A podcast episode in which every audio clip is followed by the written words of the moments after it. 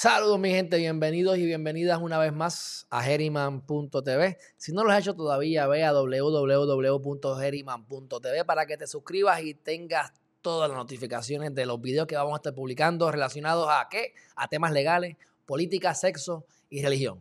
Y por supuesto a MS al día para todo lo relacionado a libertad financiera, inversiones de criptomonedas y en general todo lo relacionado con las criptomonedas y hasta acciones que tengan relación, que estén relacionadas con las criptomonedas.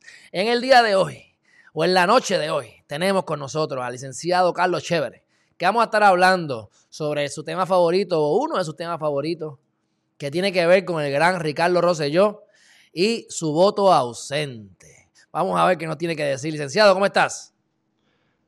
¿Cómo estás, hermanazo? Gracias, como siempre, por tenerme aquí en tu foro. Sí, sí, gracias a ti, gracias a ti. Cuéntame, ¿qué pasó ahora con el voto ausente? ¿Le dan, ¿le dan al pan pan al muchachito? Bueno, este, asignaron dos fiscales eh, para que investiguen si de manera general eh, hubo eh, infracciones en la ley y si Ricardo Rosello y Beatriz Rosello cometieron delitos a la hora de emitir su derecho al voto a través del método del voto ausente.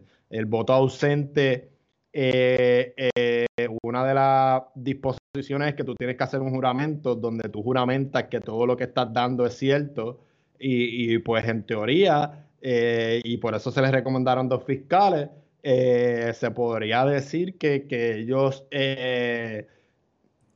incumplieron la ley y cometieron un delito al hacer un falso juramento. Ok, y entonces, ¿eso qué, qué conllevaría eso? ¿Que lo eliminen? Que lo saquen, que lo metan preso. Que les eliminen el voto, le pueden radicar cargo. Eh, eh, Pero el voto, el voto, el voto general de todos los votos o el voto solamente de ellos dos, que eso era otra controversia que estamos hablando aquí. Bueno, eh, voy a hablarte de eso también. estoy hablando del voto de ellos dos. Eso es, no cumple con las disposiciones de ley. Ok, o sea que se, se les descontaría solamente dos votos y se le descontaron y no tuvieron que llegar ni a las razones de, de, domicilio y de residencia. O sea, el voto llegó a la Comisión de Estatal de Elecciones, la, ley y el reglamento del voto ausente te pide unas especificaciones que esto lo sacaron de, de, muchos estados en Estados Unidos, como el estado de Nueva York. El sobre tú tienes que enviarlo de una manera, tiene que estar sellado de una manera y tiene que tener unas especificaciones y, el sobre en el que llegó el voto de Ricky y, de Beatriz eh, no cumplía con, esas disposiciones específicas y con el reglamento del voto ausente. So, fue invalidado. Eh, ahora entrándote a, la capacidad del doctor para eh, asumir el puesto de, de cabildero, pues también eh, eh, eh, en esa controversia, yo también decretaría que él esté incapacitado para asumir esa posición. El problema es que, pues, en cuestión con el voto, pues la comisión, y según la teoría de la Comisión Estatal de Elecciones, pues ellos, en cuanto al voto, ellos sí tienen jurisdicción para anular esos votos emitidos por, por, por el doctor Ricardo Rosselló y por Beatriz Rosselló en cuanto a descalificarlo y no dejarlo que asuma eh, su posición como cabildero, eso es un trabajo de los tribunales, según eh, la Comisión Estatal de Elecciones, que alega que la ley eh, de los cabilderos por la estadidad le da esa, esa potestad solamente a los tribunales.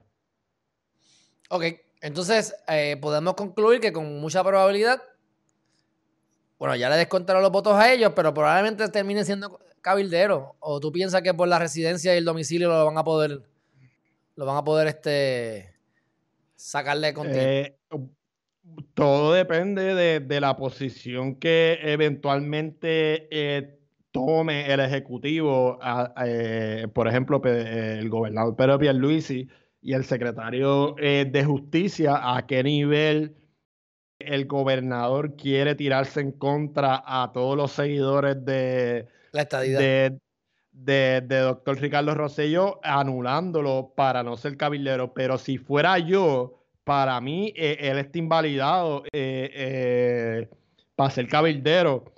una de las indagaciones que estaba haciendo la Comisión Estatal de Elecciones era que fue y le pidió récord a varias agencias, instituciones del estado de Virginia. una de ellas, la que se encarga de las elecciones, y descubrieron que Ricardo Rosselló estaba apto para eh, votar eh, en las elecciones de Virginia. Eh, en Virginia, la ley de Virginia dice que cuando tú sacas la licencia o solicitas sacar la licencia, automáticamente te conviertes elegible para votar en ese estado.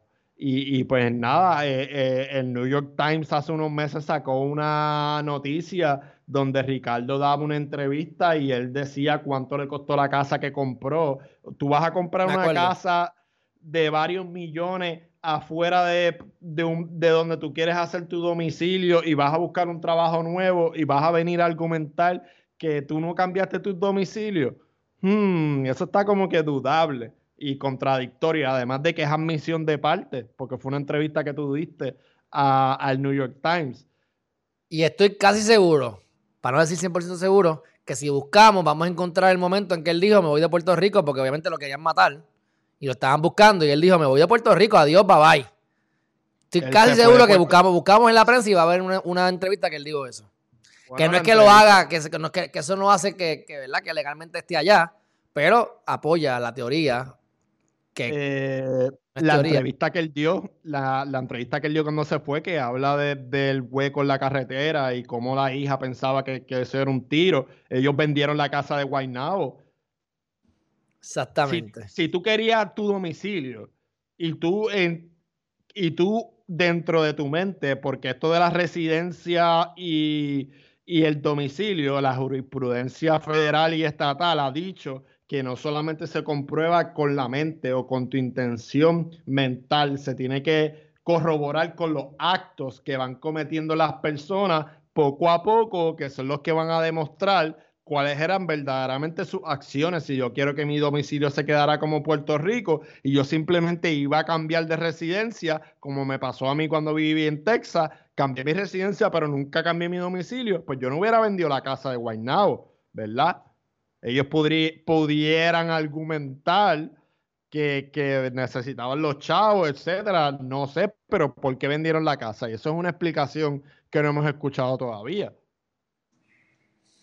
Bueno, esperemos a ver qué pasa con el, el saco de truco. Y esto, eh, antes de acabar, eh, eh, ellos pusieron de domicilio el de la suegra de, de Ricky y que yo me recuerde cuando ellos vendieron la casa, el tiempo que ellos estuvieron en Puerto Rico, ellos se fueron a vivir con, con, el, gobernador Pedro Rosselló, adorado. En ningún momento yo vi que ellos fueron a pasar unos días eh, con los suegros de, Ricardo, que eso es más dudable todavía. O sea, añade a la lista de, de factores. Bueno, pues dicho eso, que Dios lo coja confesado. Algo más, hermanazo. No, estamos. Dime, ¿dónde te podemos conseguir allí? Eh, me pueden conseguir el, goce de chévere. Lo chévere del derecho podcast. En todas las redes sociales. Perfecto. Bueno, pues dicho eso, nos veremos entonces más adelante. Déjame poner esto aquí y nos fuimos, playa. Buenas noches.